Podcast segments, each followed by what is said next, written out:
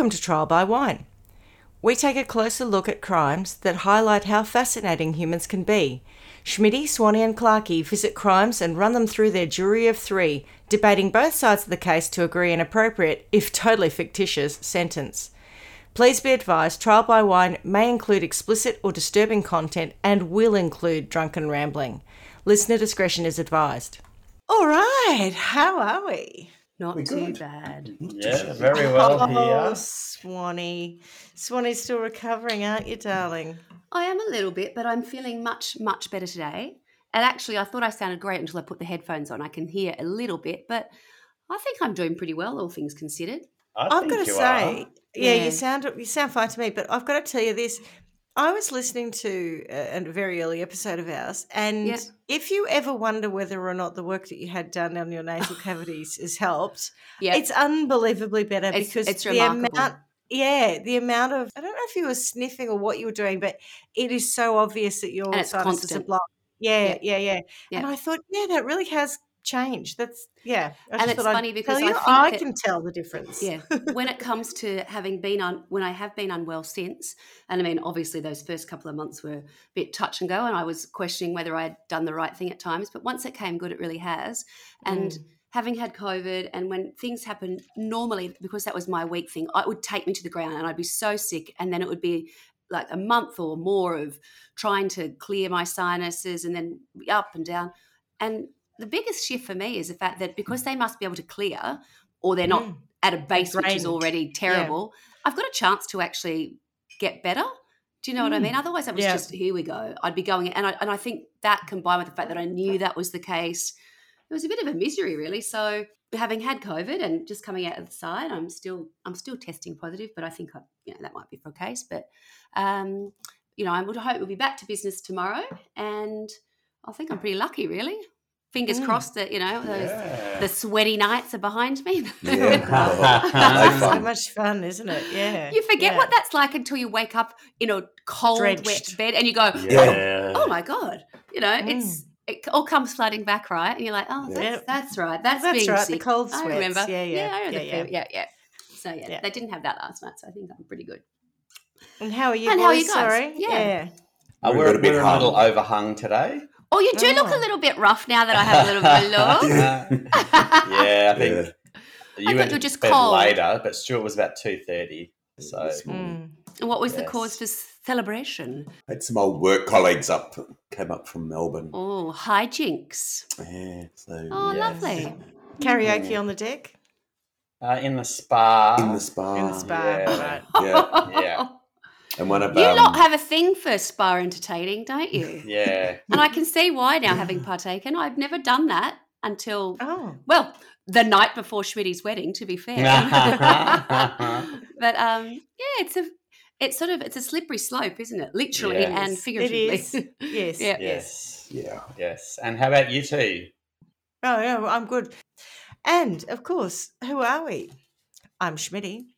I'm Swanny. And I'm Clarky. And together we are Trial Trial by Why? Wine. And what are we drinking? Well, we ummed and ahed. Oh, as to So whether you would. Yeah, yeah. So you're Stuart's not having a drink. Um, and Oh, I've that poured myself a glass of 2019 Durif from Andrew Buller Wines who Oh, are in lovely. Rutherglen. So, yes, we'll uh, I struggle don't know through how you that. can do that. That is not a thing that I have ever Backing been able to do. No, I've Yeah. always been, well, forgive my French, but piss weak when it comes to that. I don't know. I've never been able to do it. It's like I'm a what's it called? A that first an night frenzy. I go hard. I definitely am a binge drinker, but I can't back it up. Fortunately, today I'm not hungover, and I am drinking an, a glass of Pepperjack Shiraz. Ooh. and Tony's joining me as well today in the Shiraz. So we had we started this bottle last night. Uh, we were where were we? We were at well, we were at the we went to the one of the fine restaurants around Eildon and had a parma and a bottle of wine, and then we um, went home and we started this one, but we didn't get all the way through it. So, and it's actually a 2015, and I think that's simply because it was Oh. sitting in the in the let's call it the cellar, otherwise known as somewhere in a cupboard in the houseboat. So, Swanny, what have you got for us today, Dal? in terms of Ooh, a well, story? I, I do have a story, and my story is it's a real departure, and I think it reflects my state of mind in the last couple of days. And I just couldn't stomach anything too macabre. And given what I brought to the table last time, it was you know, time that I Mm. took a little bit of a lighter route into crime. So Mhm. my only prerequisite was I didn't want to have to do too much reading because my, my eyes were a bit iffy. So I found myself a documentary, and that was my starting point for this story. And my sources are historychannel.com, nys.com, um, it's just a um, website. This one I made me laugh. Encyclopedia Britannica. Mhm. Jeez. I've used it once or Yeah, twice. I forgot yeah. about that. Yeah. Just some YouTube videos, Wikipedia, CBS News, New York, and oh, the documentary. But maybe I'll tell you what the name of the documentary. The documentary documentary's is. gonna give it away, Otherwise is it'll? Give it away. Yeah. You'll notice there's no Murderpedia. There's no. Yeah. Oh, does that mean there's no murder? It might well mean that. What we do have, though, there is definitely a crime. And I'm just Hmm. going to give you a couple of, I don't know if you'd call them buzzwords, they're hardly that, but just a couple of things to throw into the mix to pique your interest and see if you have any idea where this crime might lead us. They're no particular order. Uh, the words are Sydney, Mm, Oscar winner, mm. artist, Aussie, children's book. Okay, so nothing particularly macabre. We haven't got toy box. No, We no, we haven't don't got 18 inch toolbox. dildo. I- I- oh goodness. yes. Okay. So that sort of gives you an idea that it, no idea of where we're sort of headed. I guess it's just Was maybe Sydney the location or was Sydney a name? it was actually Sydney as a location. Right. Our story starts. The person of interest, shall we say, is a gentleman called Philippe Petit, and he was born in 1949. Little Phil. Little Phil. Thank you. We've got it coined already. I'm just wondering what we're going to call him. Little Phil. Petit, little Phil. Phil Little Phil. Little Phil was born in I'm thinking of Reed 1949. Petite. Yeah, yeah. just outside Paris in I don't know if it's a village or a town. I had a look, but it's called Nemours Seine-et-Marne, which is basically in that sort of the sort of area that surrounds Paris. So not within it, Mm, but sort of not far from it. So um, you'd easily be able to access Par- Paris, but not in Paris. So he was born there, and suburbs. Mm. yeah, he had a pretty ordinary upbringing. Um, his father had been an author and a pilot in the army, and he just seemed to have a, a young, kind of joyous childhood. I think in pretty much the French countryside, and he he discovered that he really enjoyed magic and juggling. He liked to climb, and he was just a really sort of agile young man. And you know, there's nothing more to it than that. And then one day, when he's about 17 years old, he is sat in a dental practice alongside, you know, everybody. And I've seen images of sort of, you know, it was old school where everyone had the thing tied, you know, the ice tied under their chin because they've all got, you Oh, know, yeah. terrible things. Yeah. And in the waiting room, he was reading a magazine. And in the magazine, there was an article about these new buildings that were going to be built in New York. And what there was, there was a, a, a depiction of the Eiffel Tower. And then next to it was what would become the World Trade Center. Or Trade Ah. Center, well, it is the World Trade Center, but you know, the towers, the Twin Towers. And he was absolutely blown away by the scale difference between Mhm. the Eiffel Tower, which was, you know, it is a huge building, very Mm. structure, incredibly tall. And if that was, you know, your your What- uh, your baseline or yeah. yeah, yeah, exactly. Then to see that scale it to be so drastically, much, so much larger or much taller, he was totally captivated. And what he did was he sneezed so he could rip that page out of the magazine and he ran out of the dental surgery and said that you know basically he suffered with sore tooth for the next week and a half while it got better because he just didn't even stay to see the dentist because something had been lit inside him. him, Yeah, totally yeah. Inspired and he had a dream what would that dream be somehow must connect to the world trade Center. to move to Sydney? no not to move to sydney yeah so oh, sorry i just opened my i'm going to crack open a a what do they call this Oh, it's, it's an a- old oh, school dc Jeez, Real DC, yeah. You know how people do that when they're like influencing? They always put their hand Mm. behind it. You probably don't because it's Do probably they? with makeup. I don't look at They shit. show Yeah, you, and I'm like, oh, Right. piss off. So he had a dream. He certainly did. He had a dream. building to build. Mm. And what is quite interesting is this was in 1966. And I went and sort of did a little bit of research on the World Trade Center. And 1966 was, I think, when they broke ground. So it wasn't completed until, and it wasn't even complete. That's not quite. It was opened in 1973, but it wasn't yet complete. So it was actually completed in 1975. So this is early on. So he's got he's he's got this image in his head. He has this interest, and the World Trade Center is just something that he can't even get his head around. But he is something. It's been sparking. It sparked something inside of him. Spark So- joy.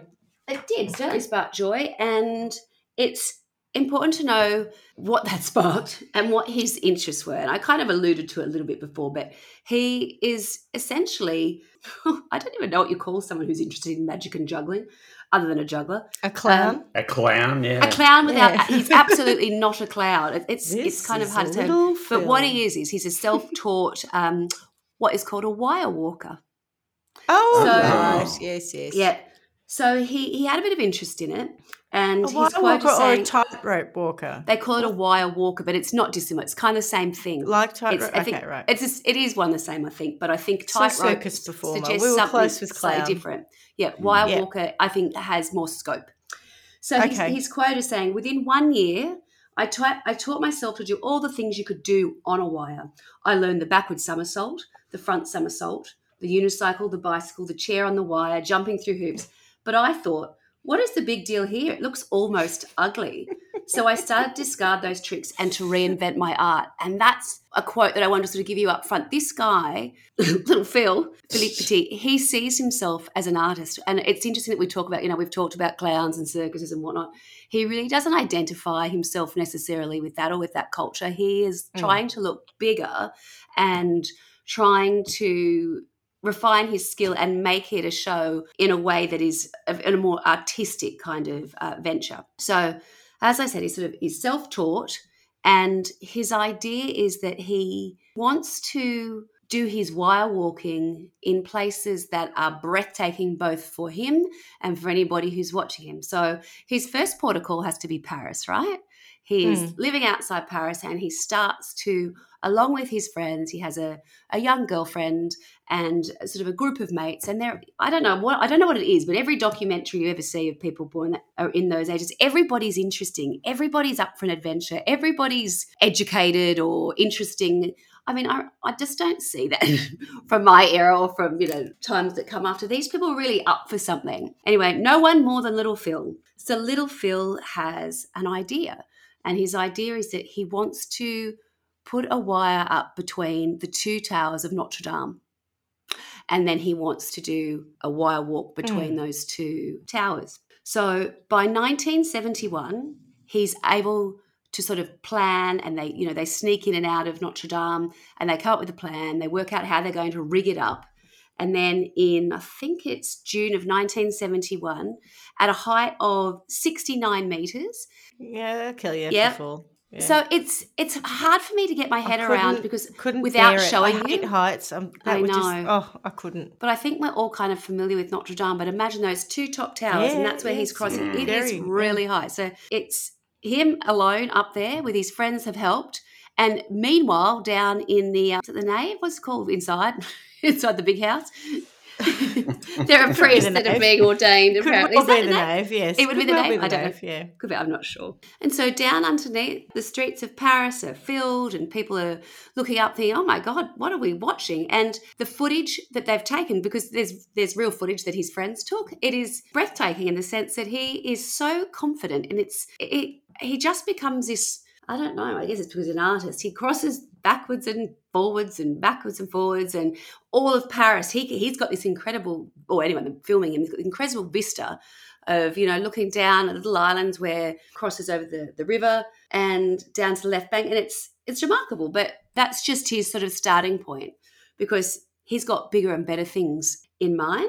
So he's already been caught there. He wasn't charged but obviously he was trespassing but he he's just thinks it's the greatest thing ever and you know he while he's up there he he sees it as a performance. He's lying on the he doesn't just walk backwards and forwards. He lays down on it sits down the wire. He's totally at ease up there not a fear in the world. After that he's like okay where can i go next? And the next place he ends up is actually sydney. And i was never aware of this and i still you know other things sort of twig something in your memory. It was before we were well, it was before I was born, but in June sometime in 1973, all of a sudden he's arrived in Sydney. And this is what I find quite remarkable is how much travel is involved with in, with what he does and you know, it wasn't that air, airfare was cheap, but I mean, someone must have been paying for that. So, it sure enough, he turns up in Sydney, and on the north northern pylons of the Sydney Harbour Bridge, they do the same thing. They strap up, he and his accomplices, his friends, and they put the wire across the two northern pylons. So if you were in North Sydney, you'd be looking down that side. So Yeah. I guess just up from Kirribilli, you'd have Luna Park Yeah, down. Luna Park, yeah, have- yeah. So Luna Park side. So they had to break into the pylon. So there's already, you know, breaking into trespass. And then up they've gone.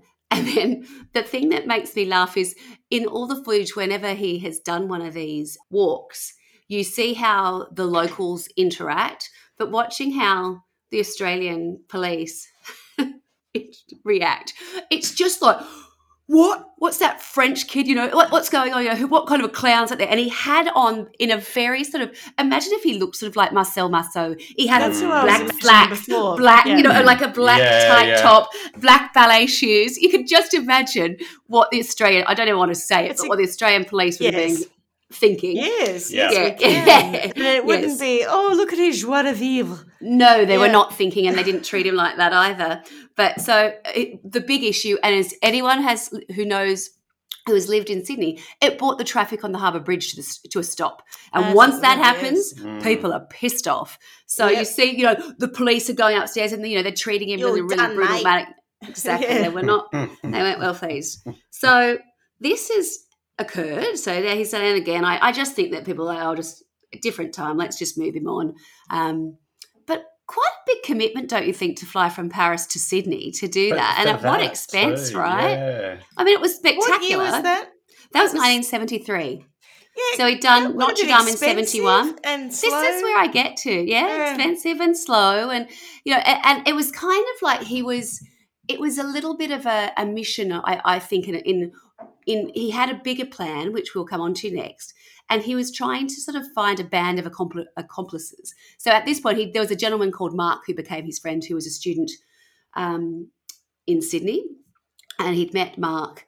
And you know, a couple of people, but it's like uni students and you know, people hanging out. They're just, you know, no one's got real jobs. I mean, you, you're not planning something like that and head up after a day work. Do you know what I mean? They're just, this is their thing. That's how they exist. Some of them studied.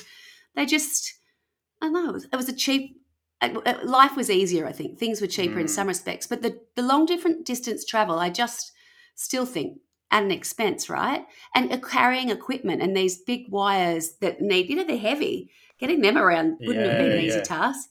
But you know, this is just me and the way I think, and I just sort of think, well, you know, it's What- not a lot of even information. on that. knowing how you would attach the wire, how you, whether you could even get up to the top, like all of that. What if Yeah. you got there and just went, ah, we, we can't So- do it? Correct. it would be Surely pretty you would have adventure. got someone to do a reconnaissance mission before. They definitely Like, would, you but this is a thing. just flown over with a big fat coil of wire and gone, we'll just chance it, guys. Well, to be honest, there's not a lot of information on it. So whether that, how that actually worked out or not, who knows? But I, my favourite footage is just these two. I don't even know what you would have called the police, but they wore. You, you, this will ring a bell if you can think back. If there was something that was going on where they had to get a little bit dirty, so the policemen were in white overalls that said police on the back, and they're trying to jump. You know how there was the rail line? They're trying to jump over like the the, the high. Uh, I guess it's bar not barbed wire, but you know, those things to get to a point Yeah. to get into the pylon to get up the pylon themselves. And they were Mm. in those jumpsuits, and I was like, oh god, I forgot they used to wear that, and they just looked so amateurish. Do you know what I yeah, mean? yeah. And pissed off. Well, Never. now if, you don a grey and blue one and pay, I can't remember how much was it, boys, because when we did it, we walked yeah. the bridge. I don't know what this Hundreds. guy's carrying on about. We walked the bridge. We've got photos to prove it. Big deal. Did you see that Oh, Obama did it recently, and he and Michelle didn't have to wear the regulation jumpsuit? No. They're the only people who haven't, and it was a real. People were not well pleased, especially people ah. taking their photos. No one wants to be in a grey jumpsuit, right? So from Sydney, whilst he's still in Sydney, no doubt taking you know in the sights, having been released by the police, our friend Philippe Petit sends a postcard to a friend of his in Paris with no writing, it just has his friend's address. And the postcard is of the World Trade Center. World Trade Center, World Trade Center, World Tower, uh, Trade Center Towers, and all he puts is one little line that links the top of the World Trade Center and sends it to his friends. And his friends are like, That is mad. "We just, I know he's talked about it. It's always talked about, but we can he really, really? Are we really going to do this?" Anyway, so this is the crime. Okay, so it's considered by some the artistic crime of the century. And what Philippe Petit calls it is the coup, the coup. Because he thought if he could pull this off, this will yeah, be yeah. coup de It a coup. it would be incredible. But again, like we, we talk about this often with most crimes. It's a crime of the times. I don't know that you would be able to do it now. And I think if you did, what you would have to do to pull it off would Oh, mean that you would think commit many more know you crimes than they Can't did. do it now. Yeah. Oh, I can't believe I just said, oh, that's so inappropriate. I'm so sorry. Oh, oh God. We didn't mean. Oh my God. Uh, Oh I'm my an inappropriate one for I just said that. out. I can't believe I just said that. And I wasn't thinking about the, the final bit. I'm thinking about the lead up. Yeah. Oh Yeah. God. I, What you meant apologies. That was, very- it's not the kind of meant was- thing, regardless of the buildings, it's not the kind of thing Yeah. that you could really get away with in this day and age. Probably a lot to do with because of things like terrorism. Security Mm. is a lot greater on a lot of these buildings, etc. So it was a bit Oh, little totally. unfortunate, but I know that you didn't mean Oh God, that sounds it, horrendous. the I way. can't believe no, that I it, said it that. didn't. It was more my Yeah. teasing you that sounded worse. So I'll take that one. Ooh, excuse me. Little Phil heads back to Paris, and it sort of becomes clear at this time that he's been planning for this the whole time. And in his mind, and what he's been doing is they've actually they'd rigged up uh, in in the field outside Paris where they lived the wire, and they he practices like they they shake it. They do as many Could things to him to keep him on Yeah. Mm. Yeah. And then there's how are we going to do this? The towers weren't yet finished, remember? So he was, he just had this idea of what he wanted to do. And so to be able to do that, they start doing these, and it's plural, I guess, reconnaissance missions to New York. So they're flying Mhm. from Paris to New York. And on each of these trips, they do a little bit more investigation. And that's where, you know, some of the crimes come into play. And some of them are not necessarily all crimes, but some of it's like, it is like you'd think it's like a made for TV movie because it was just a more innocent time and the things they could get away with. They're, not, they're nearly cute in retrospect. So off to um, New York. They start you going. cute little Cute crimes. wire walkers. Little Fancy Phil, you're so cute. Yes, you are. yes, you Exactly. are a over. So he's quoted as saying it took him six years to plan. But the six years really did start from the moment that he was in that dental practice. Yeah. And he he starts learning everything he can about the, the, the Twin Towers. He read every book, every article, like he just because remember, it was like could go on the internet. And Mm. it wasn't as if he could really No, You know, he, access he things probably like had have the original uh, Encyclopedia Britannica. even that wouldn't have copy. been up to date. What you'd have to remember we have to wait for it to come and it only came out every That's seventy right. years. That's right. And, oh, I've got the old version. It doesn't exist yet. Right. Yeah. So we had what, and I won't tell you who they sort of were. We had a, group of friends. There was probably about six of them, and he and his co-collaborators, and they changed. They would come in and out of focus depending on what they had going on in their lives, whether or not they'd get to a point and they'd think this is mad. But they, they were genuinely friends, and there's so much footage. They filmed everything because they knew they were about to do or embark on something that would be remarkable. And That's your favourite thing, crimes where people Oh, filmed it all. Absolutely, because I just can't believe what I'm watching half the time because it could go totally wrong, right, or totally right, and Oh, it, it it was remarkable. But so whilst the towers are still under construction, he's got his uh, wire rigged up outside Paris. He's practicing that they do it all the time, and they're trying to come up with ideas of once these towers are ready to be scaled, how would we then be able to attach a wire between the Mm. north and the south tower? That's what that I'm in, wondering. That in and of itself shoot is it across like a Mission Impossible type thing. that's Mm. exactly what they ended up having to do. Oh, oh, look at that. I've seen too many movies. That's the point. So I'll, I'll read something here just from um, Wikipedia, but it's like, and the equipment's heavy, right? So they're going to have to get up to the top of the towers Mm. and then get Yep. across. So in, in planning for it, there are two sort of stages of planning. You've got your trips to New York and you've got what's going on in the field. And in the field, the footage has them like it's beautiful grass. It's this Parisian country, uh, Parisian country, French countryside, and these long-haired friends who are like they're not quite hippies, but you know French Oh, artists. And I you feel know, they- like they are. It's it's like it's so beautiful. Do you know what I mean? And at, at this time, he would put his girlfriend on his shoulders, and he'd be walking across, and Of then there'd be two would. people because he was so strong. He's lean, little ripped little thing, never got a shirt on, doing it in jeans and no with these little ballet pumps and backwards and forwards to go. Then they'd go to New York, and when they were in New York, one of the things that he would do is he was observing people. It was all about trying to work out what was happening. So at the beginning, the first stages that when they would first go over, they were still complete. So people had yet to move into the building, and he Mm. would watch workmen how they would come and leave, the, come and go from the building. How would trucks enter? What did people look like? What were their uniforms? What were the businesses that they were representing? And it was all about you know he was kind of a spy essentially. I know it's and innocentish, but it's still creepy. Of course it is. And you know, the Mm. mo- the, the thing is with this crime, and we'll get to at the end, is it, it goes one way, but you tilt that filter or that lens slightly and it Mm. becomes a whole different experience. You plan experience. to bomb somewhere, Correct. you know. So Yeah. all of And this is how they do it. doing, Yeah. yeah.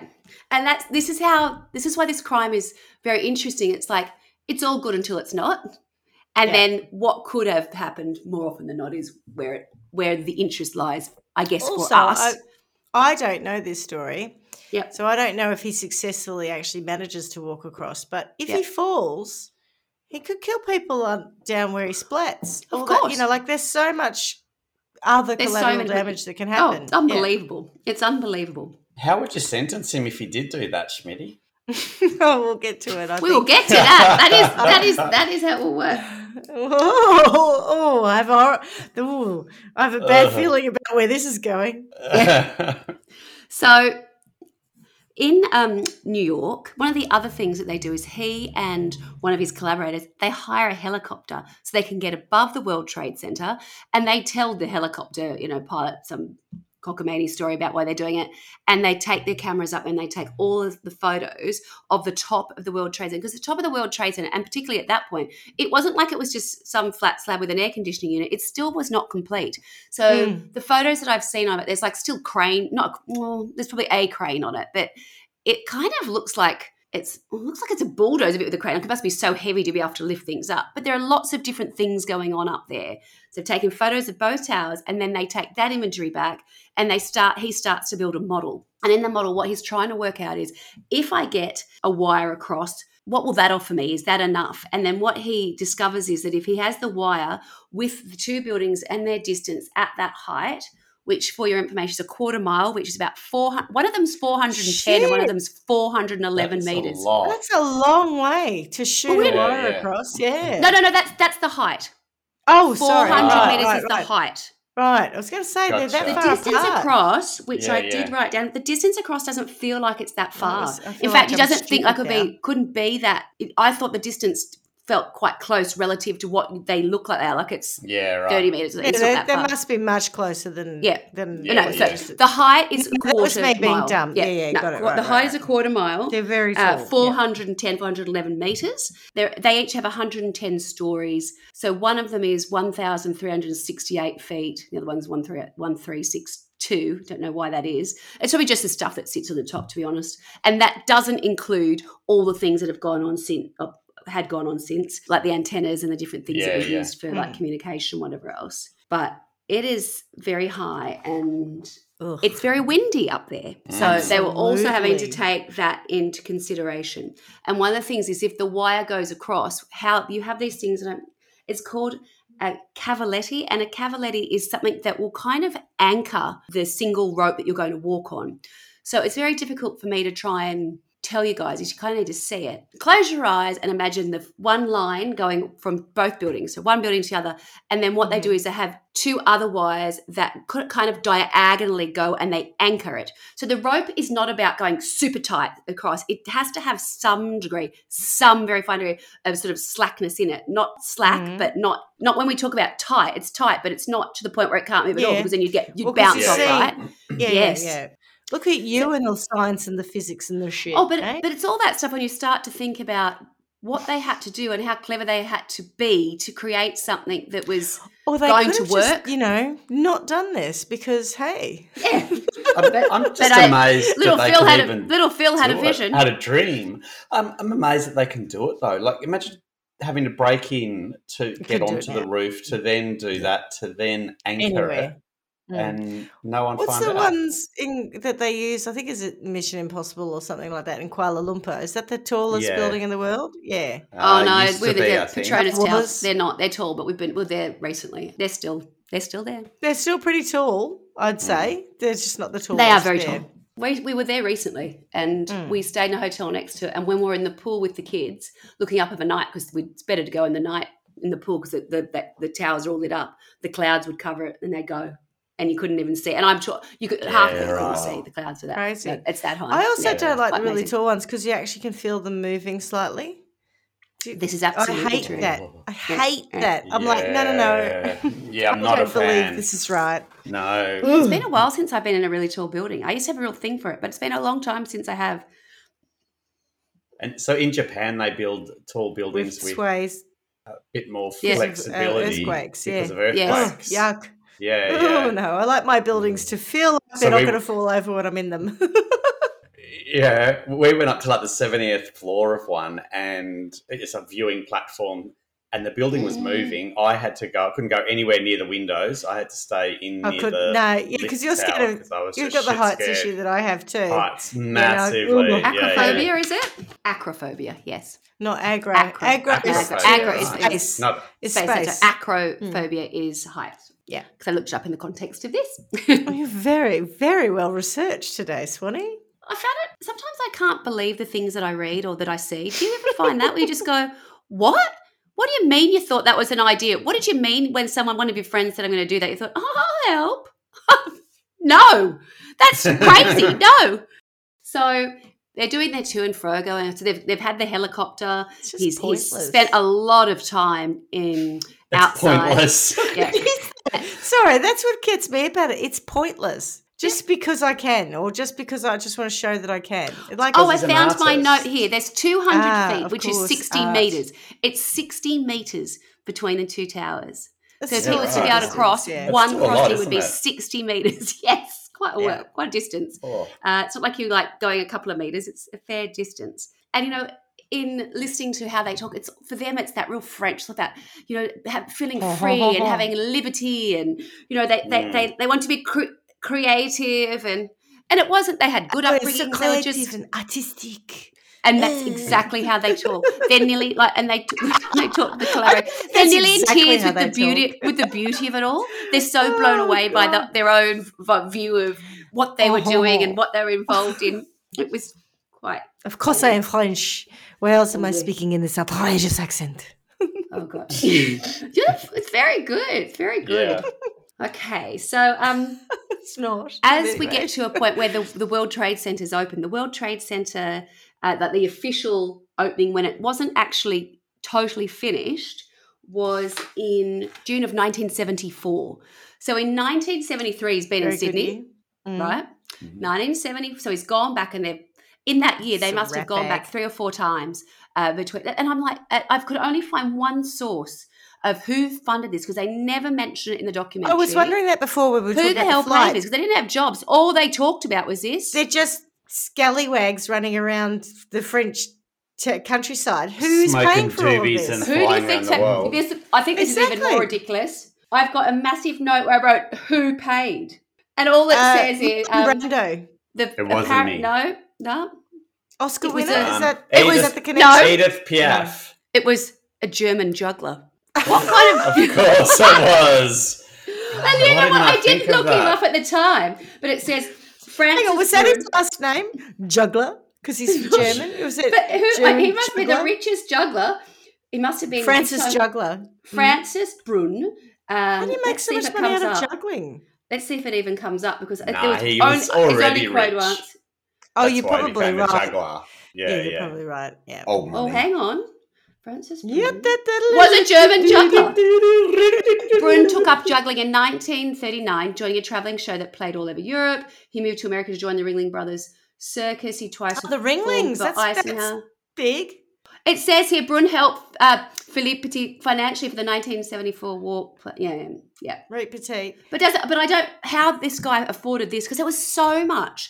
Well, you know they had they had to have accommodation. They had their flights. Maybe I'm looking at it thinking how I am in today's no, I mean, they're all, you know, you know, The locked into a flights would have apartment. been but the flights, right? Yeah, they would have. Sure. Been- Tony, Between- Tony's here as an expert witness. How much did it cost to fly between the UK and Australia in 1974? Have you still got the ticket? Are they, are, are they economy? Oh, I Yes. assume they're economy. Funny enough, it's been about the same for a long, long time, about 1500 um, Is that right? That's a lot of money. I don't believe that. yeah. Well, in, But I mean, Paris same to New York would have been less, Fifteen but hundred dollars in the seventies. Where do you find that kind of a pound? You could probably buy a um a house for fifteen hundred pound. It, precisely, Australia right? back So then. that, so that, yes, precisely. You could. I think some people were buying houses in the 70s. I reckon in the ten UK dollars would. like- uh, not much. Yeah, Yeah, I agree. More than that. for like not much. I love the specificity of it all. Like twenty thousand pounds or something. You know, like Yeah. not not a, a million pounds or a million bucks. Yeah. I think it, I- it's that idea is there were there were no expenses. I don't. They were like they, I don't think they they ate. They didn't drink. They didn't have anything. They were totally focused on their task. Everything Of would have gone they to that. didn't They just existed. drink. Do you know what I I'm mean? sure it's that they're very thin. Those- you can see you know this man. mean? He's Yeah. like Marcel Yeah. Marceau in his leotard. he is like Marcel Marceau and his black slacks Mm. and black There bodysuit. was enough musculature to be able to not fall Thank off a you. wire, but that's Thank it. Yeah. you, yeah. Yeah. He had a good core going on. Trust me. Oh, Um, Is that what really got you into this story? n- really, no. petite. You have a look when you, when you see little little Phil. I don't know that you'll. Um, no, it's not a no. runty Phil. know exactly what I That's mean. a when you no from me. It's a hard no. It's a hard It's pass. little Yeah. runty Phil. okay. not my not my cup of tea. But what he did do, he along Sounds like a with um, a photographer friend that he had in New York on one of the trips that they went, God knows how many. Let's say there were three or four. It felt like there were at least three or four. They had contacted. I think it is the Port Authority. And they got in touch and they said, We represent a French magazine called Metropolis. And I think it was about building and construction. They said, You know, we'd like to do an interview. And they were like, Oh, sure. Because what is really important, and I will sort of talk about now, is the World Trade Center was not this particularly light project. It was Mhm. viewed by some as ugly. Others felt it was kind of in this sort of weird spot because where it was built, where, where It's is, like the Eiffel Tower. everything, right? People Mm, don't like it at first. And, you know, if you do, I mean, we've grown up in a different time and, and have a different relationship with it, even before September 11.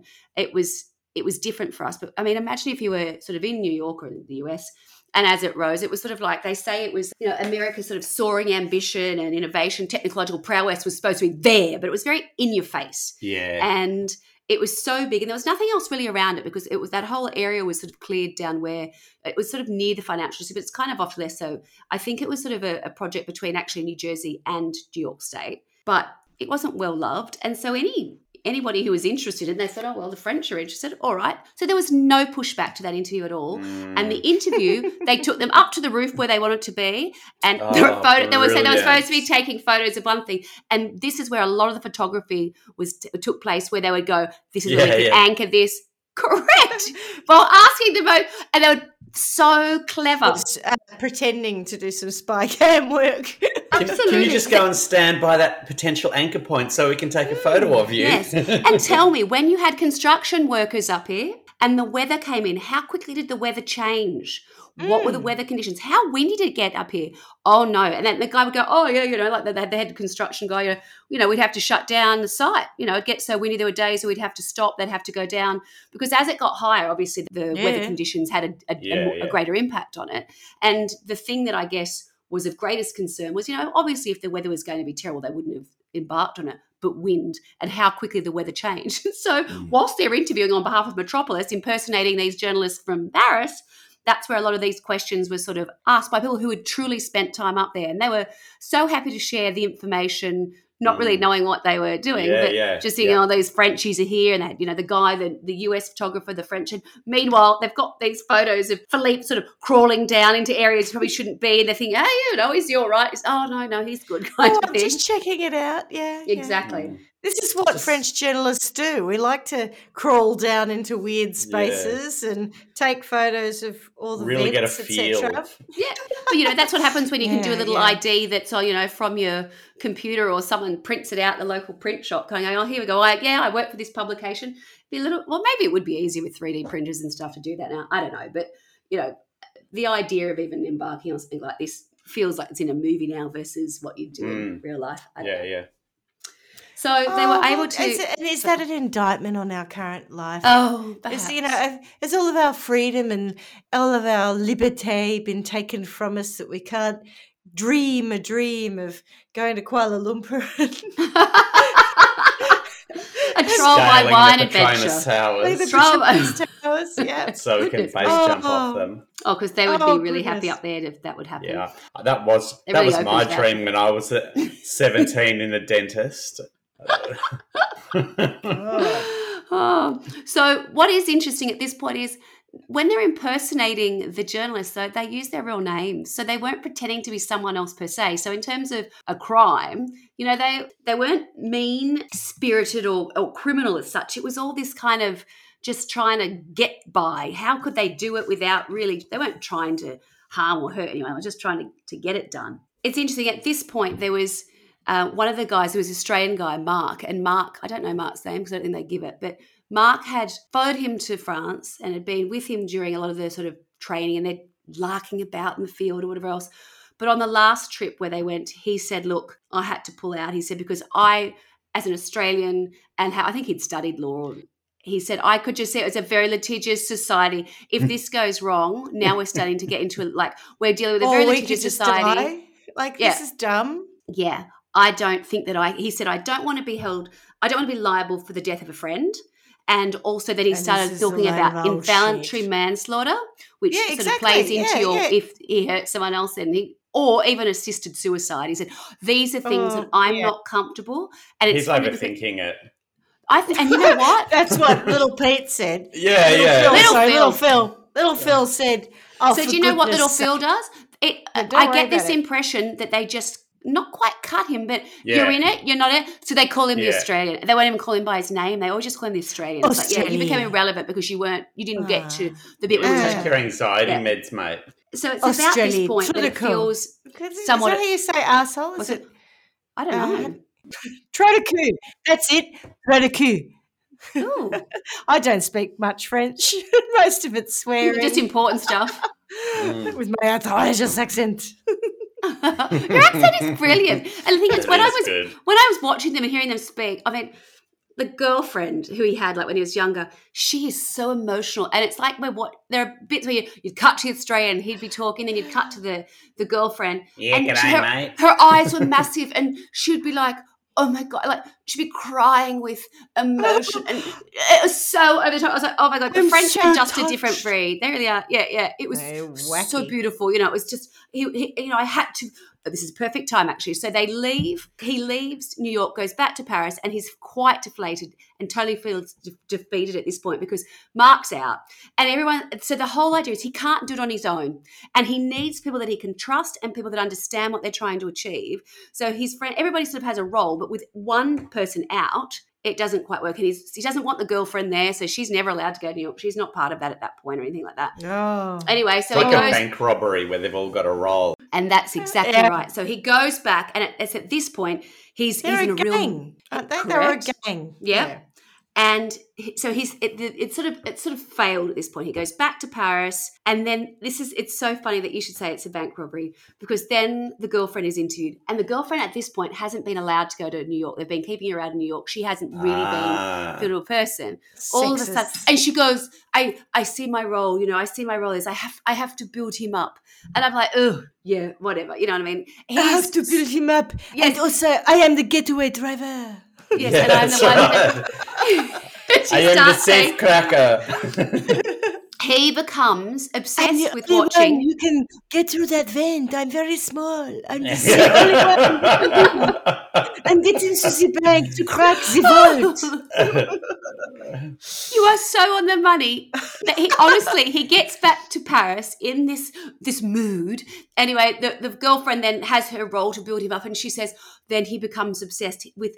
Uh, detective movies and cops and robbers of bank robberies, and he's watching, No, watching, really? watching modeling behavior on Mm. how to get in, how to get out, and that's Yeah, all yeah. he does. He becomes obsessed, and he just watches TV and that kind of those films non stop trying to work out a way how is this going to work because you know he'd spent all of this time from the when he was in New York once they actually opened the World Trade Center. So remember, he's flown over the top. He's done his trip to the top. He's with- done a lot. He's done Yeah. a lot to get that far. To Mm. feel like you're going to stop there is bad. I get it. But yeah. what what's what happens? And he's been sitting in the reception, like the massive foyers, watching people modeling behavior. What are people dressed in? How do Americans look? How do they interact? How do people show their um, their security passes? How do I get into these buildings? How who are we going to be? Should we be white collar workers? Should we be tradesmen? We need to get our equipment in. So so You many probably things are do happening. not want to look like Marcel Marceau.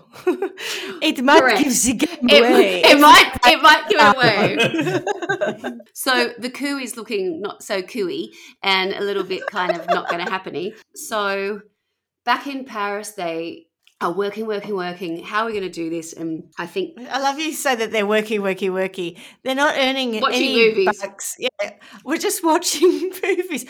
What are you doing? I'm working. so. They then they've they've done as much as they can in France. Like it's just the stuff that needs to happen will need to be based in New York bec- because they need more help.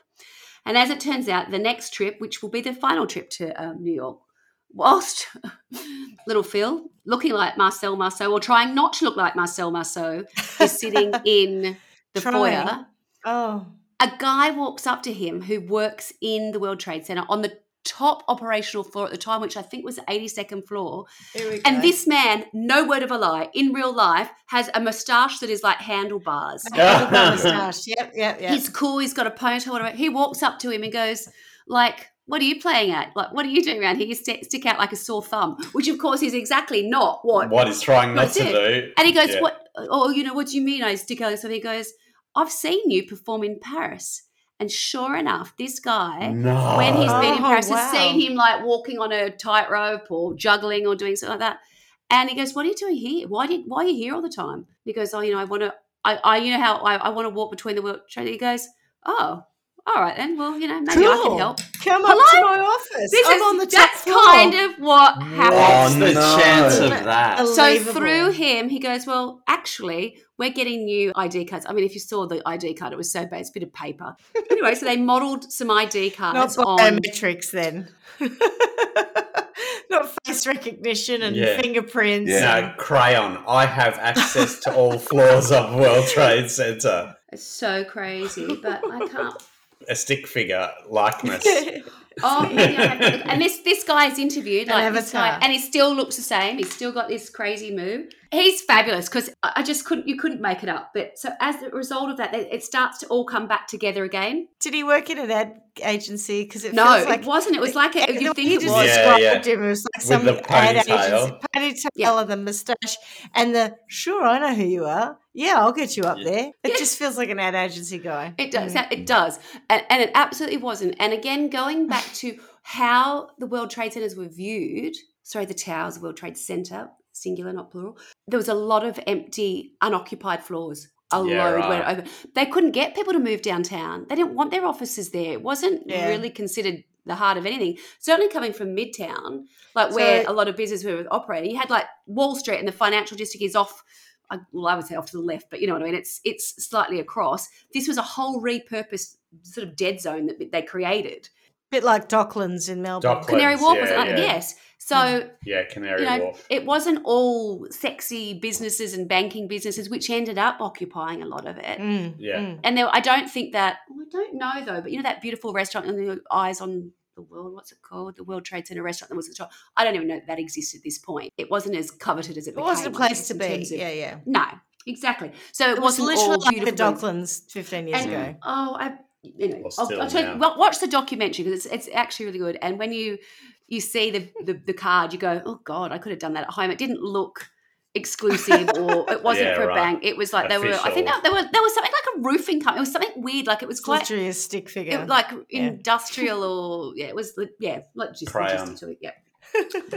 anyway, so they've now got access to the building, showing how to do it. They've got their cards, and they're trying to work out, okay, what are we going to do? Who, so who's going to go into what towers? That's crazy. And essentially, they some are going to go in as workmen, and some are going Yeah. to go in as white collar businessmen, depending on which tower they go into and how they do. Blue.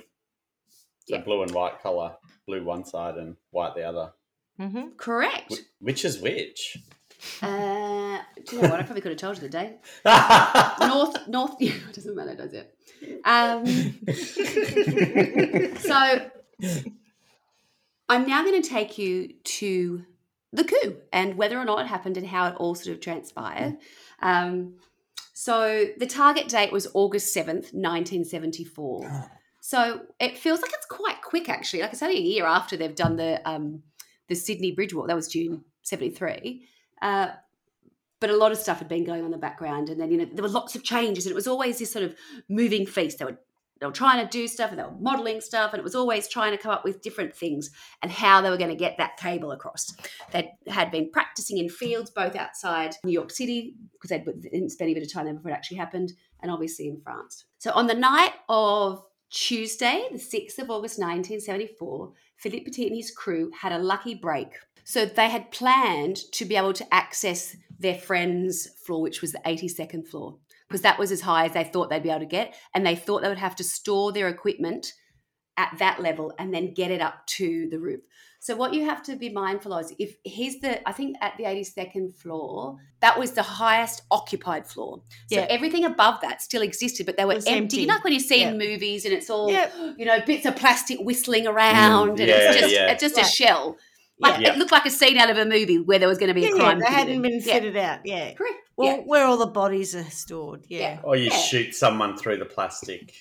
Yeah, yeah. Yes. Or, or where the- Correct. That's exactly right. Yeah. You need that whistling pla- plastic. Yeah, don't yeah. That's just yeah. attached to something. Yeah. You see the silhouette. It's not ominous enough if you don't have plastic hanging around for no good reason. Exactly. That's Exactly. right.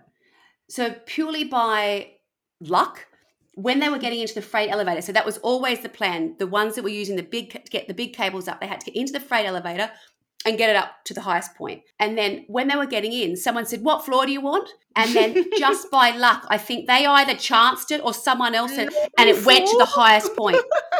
It, Yeah. it oh. went. So it Wow. went up to the 104th This is floor. ridiculous. 104. Yeah. There you go. Yeah. It So is that meant that they didn't, they still could have potentially got to the net that point, but they would have had to carry it up all the extra floors. So they were so lucky that when they got to that floor, they were able to store it, I think it was 19 steps from the roof. So that's a big That's difference to nuts. several, like, yeah, sort yeah. of- Yeah, yeah, yeah. Because I'm guessing we're talking a big steel cable. It's you said it was sixty something 60 le- meters. meters. Yeah. Yeah. Well, Yeah. plus because The of other Yeah, part, yeah, yeah. yeah, Yeah. and then the Yeah, other two. and then- so they would weigh Yeah, so then you've absolute got someone going up from the uh, up in the other tower. So I'm only talking about. I don't know. I'm actually really talking about one tower. This is the tower that Little Phil's in, and then the other two had gone in as businessmen into the other tower, and it was a Are they similar thing that- receivers or like are they Yeah. receiving the The, wire? blue, the from- blue collar guys Who's have the wire. shooting? Yeah, No, I someone's think it's the opposite. over I think other I one think the blue collars are shooting. I think the blue collars, are, the white collars Oh. are shooting.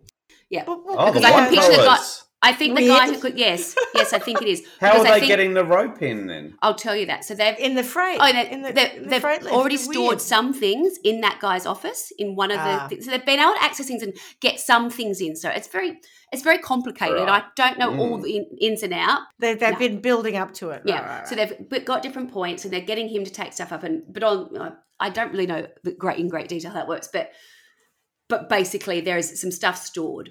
But what is interesting in both situations, and it's not written anywhere, but certainly in the documentary, you find that both sets of people get stuck because there are security guards on the unoccupied floors. And it Ah. like a movie where they are walking around with a torch or and they've got a desk and all they do is sit there and wait. So in both instances, and remember they weren't communicating. donuts. It, no, They it's couldn't start- communicate. It's starting to feel like a remember an early video game. Like it's it's you get to a certain level and then you're stuck, whether it's Donkey mm. Kong or whatever, Yeah. because there's something above you that is not letting you get there. That's what it feels like to me. What I found really hard to get my head around with when they were because this bit is all reenacted and they show this in the documentary. Both sets have to hide for several hours. And I'm and like they get there at like as there's knockoff time, sort of five thirty, six o'clock. Shit, in and the then they now, both quick. they both encounter security guards to a point where I think Petite Phil is hidden and but they they go to fall over something and there's like there's an exposed beam which I don't understand quite how that been but it's been like between two floors and they get stuck into it with a tarpaulin over the top of them and they can't move for hours. And this is the guy who's going to be the they tower worker. communicating with each other? They're not. So CB those radio. pair, I to- not not at all. It's like no communication. So the two who are next to each other under the tarpaulin, nothing. The other two who are in the white collar ones, they're behind a plastic flapping thing, and they have a pen because they're the business, and they have to write to each other to communicate. They're able to do that because make- what happens is the guy comes noise, in and yeah. out, and they can't look. And in the end, uh, one of them in the ones where they're under, he puts a hole through the rug to, to get an idea of what's going. They see night has fallen, and it's still ours. But what I found interesting about that was they were able to communicate with the other pair, right? So if Mm. one pair had got up and been waiting, they would have thought something's happened. That's what I was They haven't got through. thinking. Yeah, It yeah. just so happens, right, that when That the security guards go and they yeah. finally leave and they can finally make a run for it as such onto the roof, that they get to the roof. Doesn't say within what period, but I think it's a fairly roughly the close same period. time. Yeah, which is oh hurrah hurrah, and they're looking across and they have to wait for this. What I think is just so romantic in size. The lights that come on and off to flick for the planes, you know, to you know the Yeah, high yeah. buildings yeah, yeah. so they would so there'd be a, like a silhouette and then they'd the light would come on they'd be able to see each other so they said once they got used to the rhythm of the lights that's how they were able to sort of communicate with each other so before that like it's sort of you're, you're in the darkness are they there i could imagine the joy that they felt when they well my god we've actually yeah, made it because yeah. both pairs would have thought we've screwed it up we haven't made it through they'll be up there or wonder what they've come into contact with and at that point they were able to have a i guess that is a CB radio they were able to then start communicating with each other once they got Ten up four, into the Rubber Ducky. We got ourselves a convoy. got ourselves a coup. Now they're up there, and now it's time to start setting up. So you were right, Schmitty, all that time ago. You said, how did they get it across? And this is really hard for me to explain, and I, I hope I do it justice, but I'm just going to read it out because when I watched it, I couldn't really get it. I'm, I'm having to read it. a giant crossbow type thing. To pass the cable across the void, Petit and his crew had settled on using a bow and arrow attached to a rope, and it was a fishing line to start with. oh, and they yes, I get get it. it. Ah, yeah, that makes perfect sense. Yeah. yeah, yeah. Thing, and then that that's your tracer, and then you Yeah. drag the heavier Yeah. cable across. Yeah, yeah, yeah. Got And it. they had Yeah, I was thinking a so bow and arrow times. with the tightrope. Like, that's not gonna So work. that's what they'd been practicing so many times. Um, Yeah, yeah. you know, they I had got this it. particular So technique and they'd done it. Yeah, yeah. But Mm. that was so that it was so light. This is it was what it, it goes and it lands, but they can't find it, and it's in the dark. Yeah. So, so the businessman pair have because Oh, it shot landed across. in someone's chest. It's landed. No, One down. so It could this is have killed Travis Scott. I cannot believe yeah. this really happened, and this is not made for a movie. This was this is what they did. Little Phil gets his gear off because he can't find it, and he figures that if he's nude, he'll feel it against his body. So he Little takes Phil his is just little, a dirty perv who likes to Little Phil naked. takes his clothes off and he's oh. crawling around, waiting because the smallest gust of wind, and he feels, I think, against his thigh, and that's how he gets it. And he said he reckons within one more gust of, like, not even a gust of wind, a breath of air would have gone. It was literally just caught like the edge of one of the girders or whatever. Is that what they call? Yeah, wow. It's a girder. Yeah. Yeah. yeah. Yeah, yeah. When Anyway, you say so there we go. on his thigh. I'm pretty sure. Oh, I can't believe I said He that. feels it on his thigh a little too frequently. Oh God. I'm so sorry. I can't. I just feel like his friends, are, be- you know, when they're practicing all of this in the countryside in France, Phil would just get naked all the time. They go, oh, God, here he goes Here he again. again. And so then they're on the World Trade Center. it's the only way I can find it. Yeah, right, little Phil. Just do it oh. quickly. If I just get my knob out and uh, Yeah, little, little Oh, there she is. There she is. Oh, I've got it. As opposed to, Oh. oh, I'm stuck in the wire. Oh, I can feel it on my thigh. yeah, right. Righto. it's funny, they don't really go into it until they're dressed again. But anyway, there you go. Bloody feels at it again. So right. they get the wire, and then from that point on, that is then attached to a larger rope, and then they start the process Can I just trying ask the to get. important question? Does he put Yep. his clothes back on at this point? Do you know what? Never, they never touch on it. I do know that he does, but they don't. They don't talk about re-robing. He's going to get a terrible de-robing. chill. He's going to get a terrible Mm. chill up there in the wind. Frostbite on the Yeah. old But it's just this is the chilly stuff on the I'm watching and I go, is this You'll who, who does this? These people are mad. and this is when things go slightly wrong in the Oh. sense that the first shot, so they get the- uh, across, he finds it, they start doing the ropes, but what happens is the big steel cable drops. it they when they get across, Oh, it, no. it goes and it- so it goes down, and it feels like it goes Oh. down for forever, kind of thing. Not all the And way, like Not all the way collapses to down, but it's Not too, kill someone. It's so far down that they then have to spend hours manually trying Pulling that. Like that up. could have been the end of it, right? Because the cable Yeah. just went too far down, and so one of them on one side. Sorry, two of them on one side, and it's the the businessman side. They have to manually, with their, their hands, of course, With their manually bare hands. recover if they can this st- steel Cable. cable. It has It gone is a so steel far down. cable, yeah? It's steel Yeah. cable. Yeah, yeah. yeah. Shit. What And that takes them Hours. meters Pull their waist Yeah. basically. That's from I don't know. By the time they get on the roof, I think it's probably midnight. It Getting is. freaking hungry. It's so late. They're starting to. It, it's taking out, and basically, it's just. It could all go wrong, and there's nothing they can do. They've got to try and they can't see it, right? It's pitch black down there. They're trying to pull this They're just pulling it back up, yeah? So they were heavily delayed because of that. That was not the plan, and also You're not happy I with that, tried Schmitty? No, Look at your I can't see how it took that long to pull up a cable. Anyway, they didn't know if they were going to do it, and yeah, All they did. They got it up, but by the time they did, it was you know nearly before dawn. I think, if I understand that correctly from the, the documentary, and then they still have to put those what I called it something. I think I called it cavalletti before. But it's You also known know, the guy lines. They've got to anchor it Guy once lines, they get yeah, out yeah, there. yeah. So they That still have to do those ones that we talked about. And there we have it. Shortly after 7 a.m. local time, Philippe Petit stepped out on the wire and started to perform. I can't believe it. They didn't go and get breakfast first. I mean, I like to your No. They point said, a he, minute ago, they, said they were be so physically exhausted they couldn't And believe that he was going to do it. No, And but you're they just didn't know if it was going to happen. He was Lucky 1,350 feet, 410 meters above the ground. He performed for 45 minutes, making eight passes along the wire. And no one which saw He it. walked, danced, lay down the wire, and knelt to salute workers. What is where it gets really quiet. It's great. I don't know. It's beautiful, really. Is the girlfriend, and she talks Oh. about it, and she's crying. So she and all of their friends, so not the ones who beautiful were like up the four up top, but everybody else involved, they were downstairs throughout the night waiting. So remember, they can't see anything. They can't tell what's going. on. They have no idea. They wait. They wait. No one's come down. There's no word from them. They don't know what's going to happen. Have they been arrested? Are they alive? You know, no idea. And then shortly after seven a.m., they see him come out. Surely they just see this tiny little speck. Correct. It is so tiny. It's unbelievable. So and she's saying, "Look up, look up," and you know, in the footage, she's crying. She said, "It was so, Oh, so, I'm so, on so, you. so beautiful." You know what I mean? It's like, oh my god! And it was just because for them, it's not.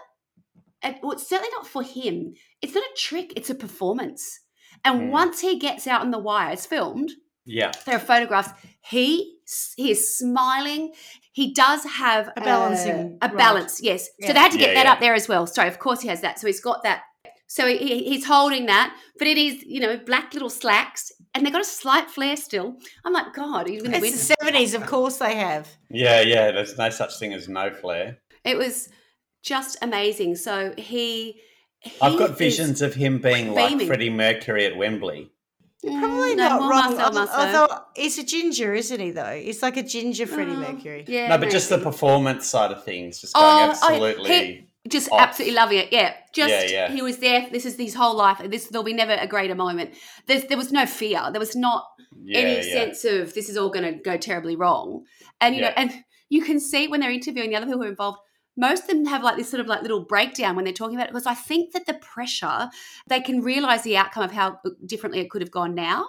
I think in the Yeah. moment they'd all got so caught up in it, they was just got to get it done, and he was a man on a mission. Downstairs, you've got you know a crowd is gathering, and people. I mean, I go, oh my god, how incredible! And of course, security and police and whatever else are notified, and then they end up on the top. And there's this one photograph, and he's in the foreground, and he is grinning.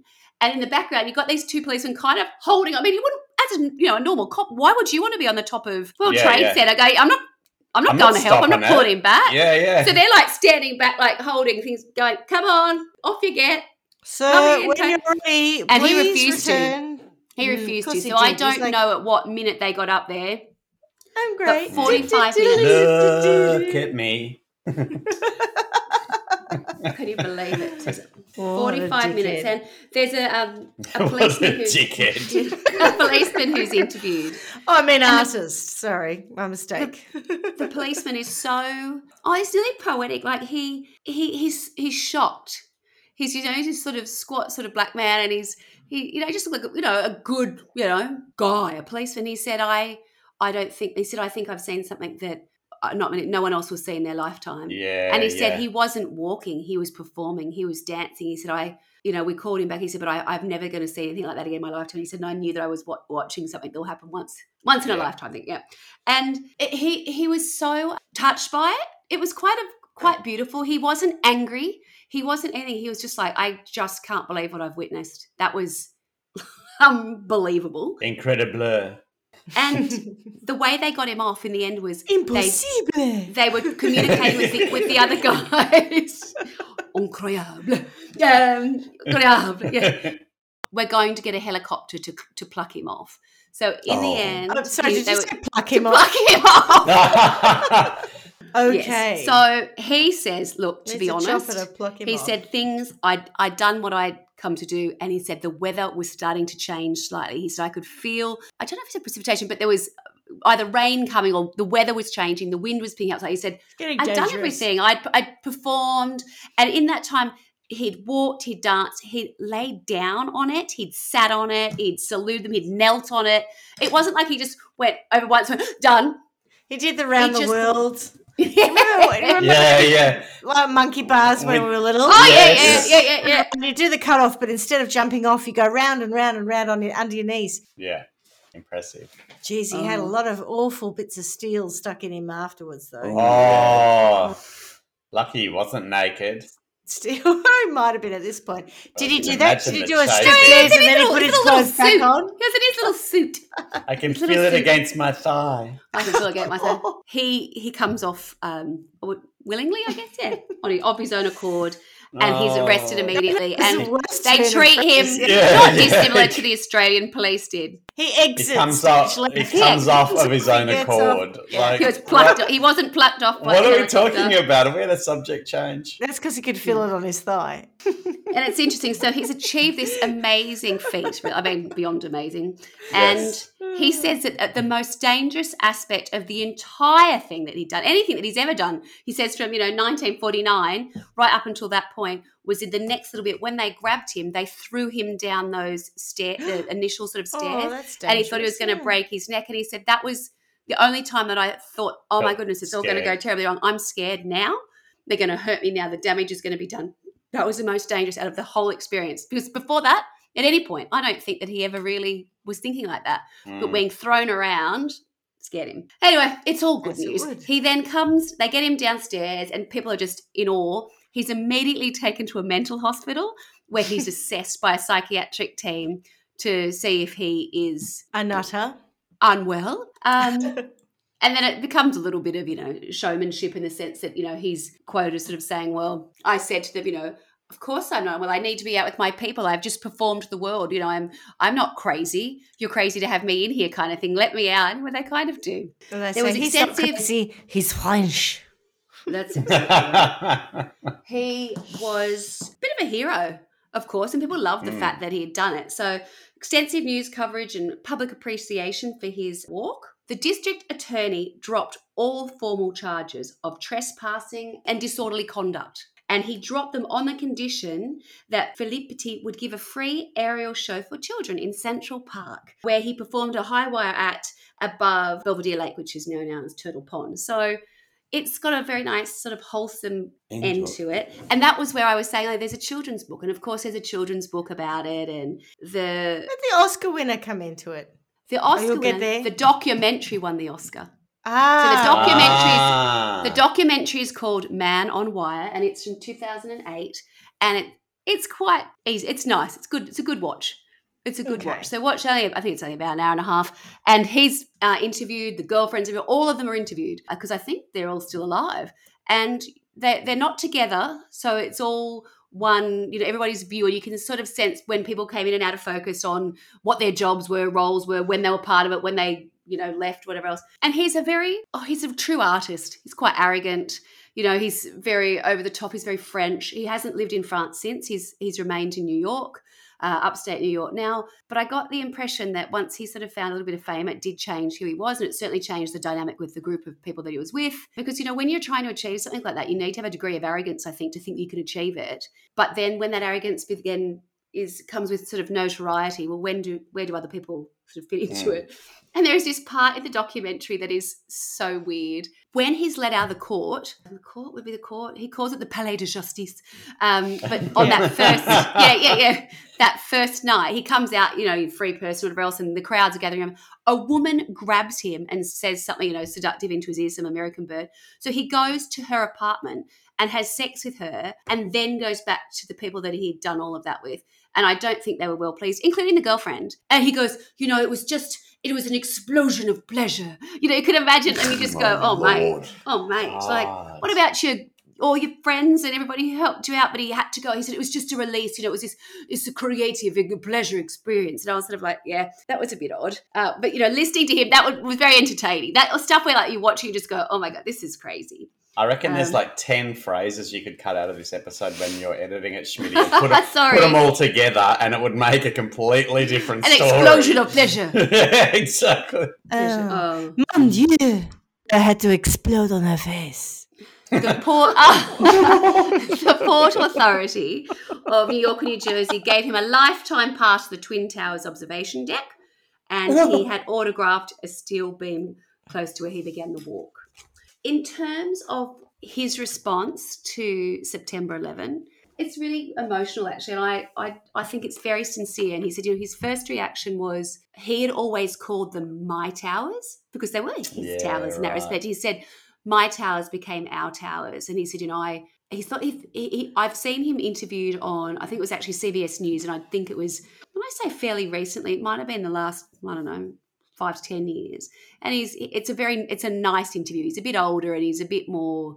It's not necessarily humble, but Down to earth. well, it's they're not his towers. The whole frame in which you see what he did and how other people experience and look at the towers is totally different than when that they were the towers that he had, you know, managed to, you mm. know, well, incredible feat. Now it's such a loaded thing.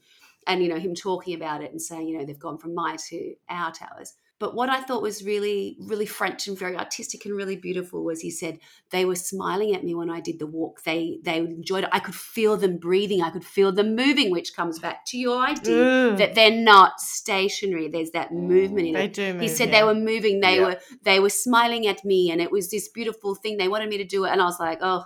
It was kind of poetic, and I really Shut up, enjoyed hearing you say that. But that was quite nice, actually. I like that bit. Shut up! I like I like that bit. I quite like that. They're bit. not sentient beings. Oh, No, not no, but you know, you everybody know. was willing him on. some buildings. Yeah. Okay. His ego's egging him on. Right. Mm. I feel like you could make a Disney movie out of him dancing on the wire while the Funny you buildings should say sing along. that. Oh. Funny you should say Oh, goodness. that. Here we go. It's not a Disney movie, Yeah. but there is a movie called The Walk.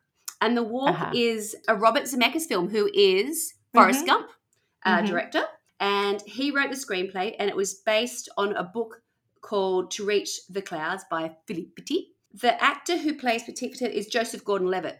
It's kind of it's very similar actually. It- you know, it's based on it, and you know he was involved in the movie, but um, it didn't do great uh, at the box office. Uh, and it was dedicated to the victims of September 11 Yeah. and it was released in 2015 and it's called The Walk. And it's also one of those films, I think a lot of it's done in IMAX because of the. I mean, I don't think I Oh, could watch. I think it'd just be stand it. terrifying. Makes me Oh. Yeah, yeah. I don't, I don't think Mr. chair. I don't, I don't think it's your cup. I don't Can't think do it's the your movie. 3D, the giant things. But well, that was an interesting one. Okay, so what do you see as the crime then? In my mind, patent stupidity, uh, co- totally unnecessary, waste of everyone's time. But you know, I suppose one might say, "Oh, look at this pushing the envelope." The I'm sure you could do I this thought the sort of shit crimes were, that we could look at were like more as what if? What If if one single killed thing had gone? someone, Yeah, eh, or that, Yeah. or that cable fell and Yeah. yeah, you know, sliced people because imagine the velocity of the cable falling. Yeah. It's a steel wire. It would have Yeah. could have killed people. The damage. It is Oh, awful, awful. Yep. God, who's the safety police? No, but that's Hey. the thing. It would have only taken that. It's all and the fine. Fun, and the fun that's- police. And then Yeah. it's how people would view him putting people at risk. Have you know the accomplices? Because let's assume he would have died, right? All those other people. I can't believe that they said, "Yeah, oh, isn't that lovely? As long as you go and perform for some kids in the park, you're You'll all be right." right. What a Well, joke! they say it, it was it was the beginning of yeah, fun the changed right, relationship for New York with the World Trade Center because they said that all of a sudden people saw them as a little bit more human. And then after that, there was also a man uh, oh, scaled them, you know, crawled up them, and Yeah, somebody yeah. else. And you know, then people started to you know accept the World Trade Center. So it was all from a marketing point of view. They that's why he was invited back, and he had it was Yeah, the The novelty all observation. yeah, the observation access. But yeah, what would you say? Are the, I think it's more what would have been the outcome if it one thing had gone wrong. To, well, lots of things had gone wrong way, but if that wire had fallen, he would have died for certain. If Oh, he yeah. or the wire had hit anyone beneath, who would have been liable? So the accomplices would have done jail time. Yeah, Um, 100%, yeah. involuntary manslaughter, their whole lives would have been destroyed. As opposed, I think they just went back and had normal lives, except for Philippe Petit. There you go. I love it. I reckon the single mindedness to go, I am going to do that and I'm going to take all of these steps. You know, like my, my equivalent amount of single mindedness would be going, I don't know, I'm having, I, I can't even think about it. Like, I, I don't plan anywhere near We're going to have friends up for the out. weekend, and we're going to have an awesome time. We're going to have, In the make, the, have the best roast, and we're going to get the spa ready, and we're going to have all this beautiful wine. That's it's going to happen. It's We're gonna literally model it. Like, we model the behavior. Yeah, yeah. you know, year after year of planning, and I don't know. I think I think it's so impressive. And the other thing I think is the the way that that stuff breaks up the monotony of normal life is fantastic. Yeah, imagine going to work and seeing that and just going, "Wow." Like the, I think the closest thing we've had to that is walking around Brunswick when we used to live there, and we used to always see the hot air balloons, and they were yeah, know, but they're legal. beautiful to watch. bullshit. No, no, but But but then one of them, wrong, right? one Yeah. of them went into a tree, and so you've got this, this stuff that's beautiful that you watch every morning. and Go wow, and then one of them goes into a tree, and you're like, wow, that's crazy. So Yeah. yeah, but they're legally allowed to go off. They're allowed to do that. And yes, they are beautiful and that's fabulous. But uh, no, I'm sorry. This man was a rule breaking dickhead who, if something had gone wrong, a rule breaker. It's like a it's like a truth stretcher. You're a rule breaker. we haven't heard about the truth stretcher for a while. We haven't heard about that truth stretcher. You're a rule breaker, and you must be punished. The issue for me is you put your ego ahead of all other safety for everyone else, right? Your art ahead. No ego. Come on. It's all about, you know, look at me, aren't I marvelous? The fact my towers, I mean, how offensive. Yeah, fuck yourself, little Phil. Little Phil. I'm not having it. It's a dickhead. You are So- really not having it. Even, you know, poor old Mark the Australian who just said, Mark "Oh, Australian. I reckon we've gone a little bit far here. You know, like this Yeah. is dangerous. These are all things. You're dead to me. You're dead. Yeah. The more Australian. The Australian, You know, like you're yeah. gone. You know, uh, wanker. So I'm going to sentence little Phil and his little gang of dickheads. Apart from Mark, who at least had the sense Little to gang say- of dickheads. Yeah. Who- Little gang of thigh feelers. I hope. It's just- this is descended. This is so beautiful. Uh, oh, the Oh, you've got it. integrity. Uh, You gotta, you gotta watch it for that now. emotionally. To, oh my god, go just get a life, lady. So no, we're having it.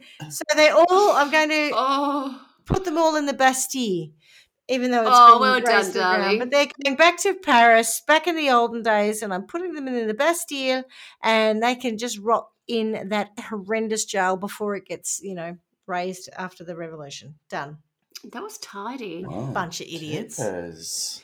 You don't. I, I know you love France because I know your aunt was there, but People one would- like that. One would think you're twitch. not a big fan. Uh, and, and to, any, to, any, to, any, to our vast French audience, I would say, I've, if we have offended anybody, which I'm sure we have on so many levels during this episode, like every episode we do, all we manage, we should just be called "How to Offend People." That's because that's what we do best. Trial we by are so good. Yeah. or or offence by wine could go either way. our our um impersonate oh we're just we're we're equal opportunity offenders we no one's safe because we're just Culture killers. we are Absolutely our right. culture killers. the little band of french dickheads is that it The little band. You are really not going to like the girlfriend i can guarantee you you are going to i'm going to make Yeah. you watch if you don't watch it and you're going to be not well pleased that is She's not a going to be something. She's Yeah. too.